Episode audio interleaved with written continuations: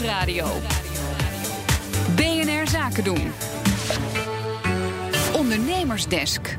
Kansen zien en risico's aandurven gaan, dat hoort bij ondernemerschap. En daarom elke donderdag de Ondernemersdesk Kansen en Risico's. Met tips en advies over het herkennen van gouden kansen. Maar ook wanneer die kans misschien wel te mooi is om waar te zijn. Vandaag gaat het over ICT-projecten. En daarvoor is in de studio, zoals altijd, aangeschoven Connor Klerks.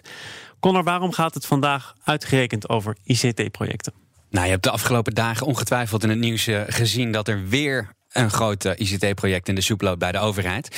En het lijkt uh, voor mij in elk geval eh, van een afstandje, als wat bij het Rijk eigenlijk vaker misgaat dan goed. Hè? En iedere keer dat je zo'n bericht dan ziet, dan gaat het weer om miljoenen. En ik vroeg me eigenlijk het volgende af. Ja, ook in het bedrijfsleven worden natuurlijk regelmatig ICT-projecten uitbesteed. Dus wat kunnen ondernemers nou leren van de fouten van de overheid? En daar ben ik over gaan bellen met René Veldwijk. Hij is ICT-ondernemer. En hij vertelde me eerst waarom, het bij de overheid zo'n puinhoop is. Dat is een vraag die niet echt een zinnetje te beantwoorden is. Maar bij de overheid is het uh, werken een aantal dingen echt anders. Niet alleen bij de IT in het algemeen. Dingen gaan vaak mis bij de overheid. Omdat er, er gewerkt wordt met geld van andere mensen, de belastingbetalers. En bij de, bij de IT zie je dat veel, veel vaker, omdat het, ja, IT is altijd heel duur en heel erg vaag. Uh, dus dingen gaan vaak erg mis voordat, er, voordat ze opgelost worden of de stekker eruit wordt getrokken. Ja, volgens René wordt er een ongezonde dynamiek neergezet op het gebied van geld. Wat je, wat je typisch bij de overheid heel vaak ziet, is dat, dat als er iets groots gebeurt, uh, een groter IT-project, een groter project in het algemeen, dan komt er speciaal geld uit Den Haag voor dat project.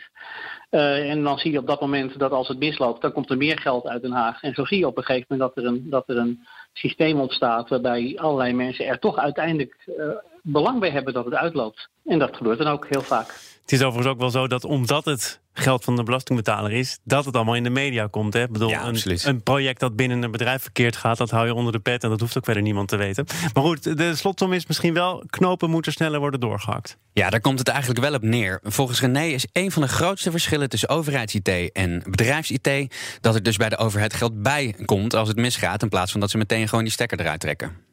Als je een mislukt project bij een groot project bij de overheid ziet op IT-gebied, uh, laten we zeggen, ze zijn vier jaar zijn ze bezig geweest, dan blijkt gewoon de helft van het geld uitgegeven te zijn in het laatste jaar.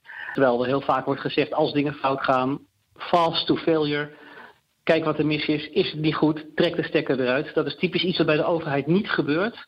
Uh, zodra het echt politiek van belang is. Uh, de Kamer zegt, we voeren een wet in en er moet een stuk software voor gemaakt of aangepast worden.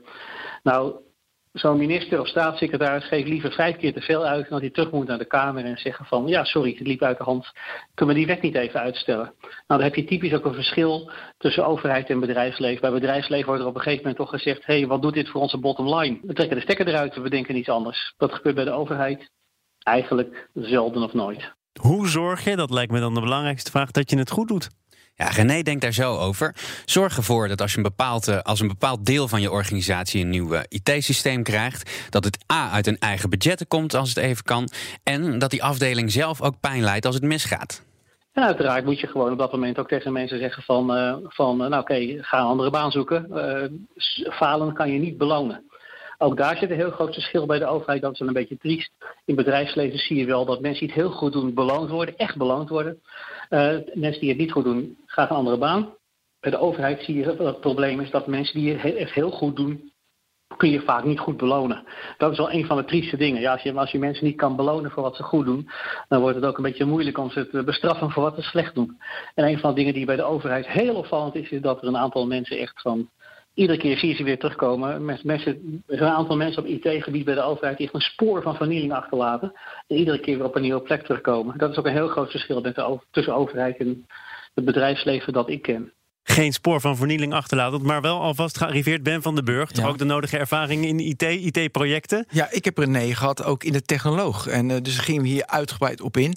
Ja, ik vind dit wel een beetje, als ik erop mag reageren, want ik zat een beetje. Nou, we doen, meteen, we doen je microfoon meteen weer uit. Nee, vertel. Nee, ja, ik vind het ook een beetje, een beetje traditioneel denken van straffen en belonen. Naar mijn idee moet je ook intrinsiek gemotiveerd zijn om het allermooiste te maken, allerbeste te maken wat je maar in je hebt.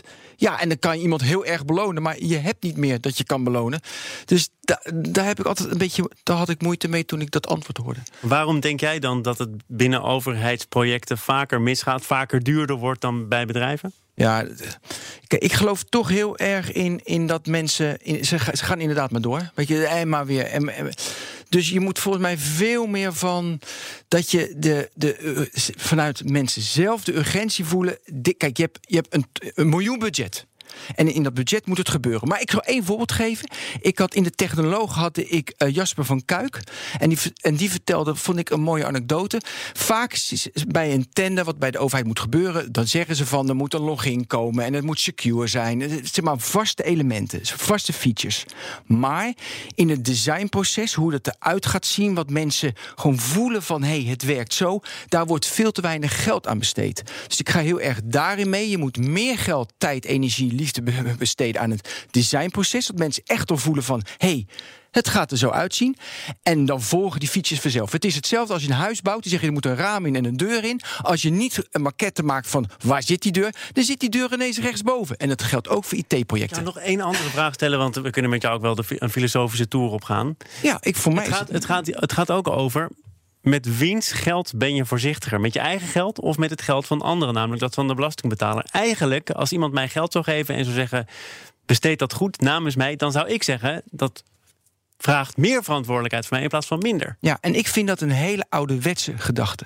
Het, ik, ik, ik ben juist met het geld van een ander. Nee, voorzichtiger toch? Dan ben, ben je super voorzichtig. precies, Oh, ik. zo, ik denk dat het hele grote probleem is dat, dat er te weinig kennis is over digitalisering bij opdrachtgevers.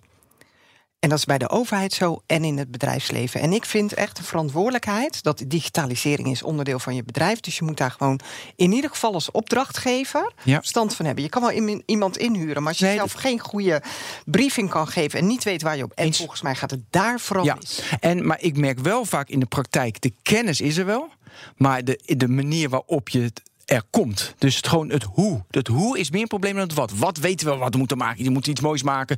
Een, eh, een, een, login systeem of een nieuwe Maar weet je een goede briefing te geven wat je Wat Ja, de finale van deze onderneming. Oh ja, sorry. onderne- Ja.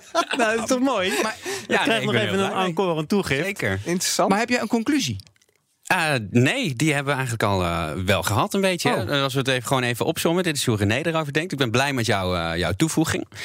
En uiteindelijk denk ik eh, eh, dat wat René zegt, dat daar wel, eh, wel wat in zit. Dat als je kijkt naar die overheid, waar hij het op een aantal punten fout ziet, zit- ziet gaan, dat je dat binnen je eigen bedrijf dus toe kan eh, passen. En dat komt neer op een stukje verantwoordelijkheid nemen. Waar gaan we het morgen over hebben, Connor? Morgen gaan we het hebben over jaloezie op de werkvloer. En liever met of zonder Ben van den Burg? Altijd liever met Ben. Dankjewel. Tot morgen. Ondernemersdesk Kansen en Risico wordt mede mogelijk gemaakt door Atradius. Verzekerd van betaling.